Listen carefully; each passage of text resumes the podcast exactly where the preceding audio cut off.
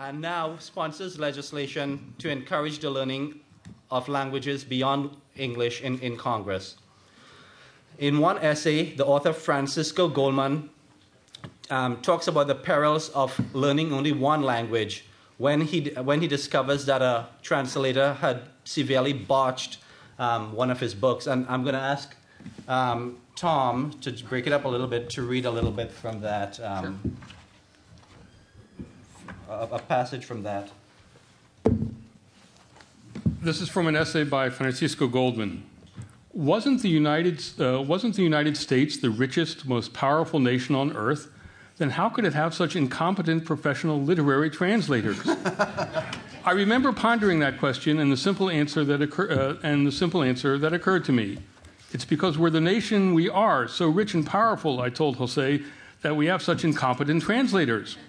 After all, he was one of those rare foreign authors who actually sells his books in the United States it being a known fact that no other country publishes fewer books in translation, defiant and mon- monolingualism can sometimes defiant monolingualism can sometimes seem an essential aspect of our national literary ca- uh, character. Everyone knows that if people in other countries want to do business with us, they have to do it in our language. If the leaders of foreign countries want to negotiate with us, they have to do it in our language too. A country that speaks to the world only in its own language and describes reality to itself only in its own language will be able to convince itself of anything. Sometimes that may be a recipe for a muscular triumph and sometimes for tragedy. But it's obvious, Jose, translators aren't what made America great. Once you possess another language, your sense of reality changes. It's as simple as being able to connect to the internet and read, say, what people in Mexico are saying about the immigration issue. Suddenly, the world seems twice as large and twice as peopled and more interesting than it did before. The story of America, as we all know, is largely the story of immigrants and their children who carry on the ambition of the parents. Our third panelist is an esteemed colleague, Hector Tobar. Hector is here to, to he, among the books he's written is one called Translation Nation. If you can hold it up there, Hector.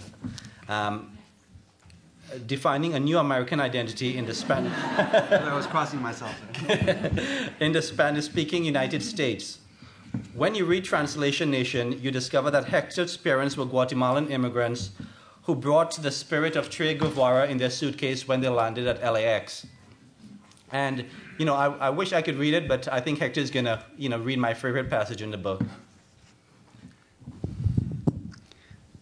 One of the first secrets I ever kept from my father was that I admired Maury Wills, the shortstop of the Dodgers, and Jerry West of the Lakers as much as, if not more than, El Che. For me, the United States was a land ruled by sports heroes and astronauts, where arenas were filled with cheering crowds and rockets zoomed into space with fiery ascents that caused hundreds of necks to crane upward and mouths to open in awe. I had never seen Che on my television, like my other heroes, who sank baskets from the half court line and sent baseballs over the fence at the brand new Dodger Stadium, or who walked on the moon as fuzzy silhouettes. I was becoming an American, another species different from my ancestors my mother and father would become Americans too, taking the oath as U.S. citizens within the decade of their arrival, even while believing and telling any Spanish speaking person they met that they were still Guatemaltecos.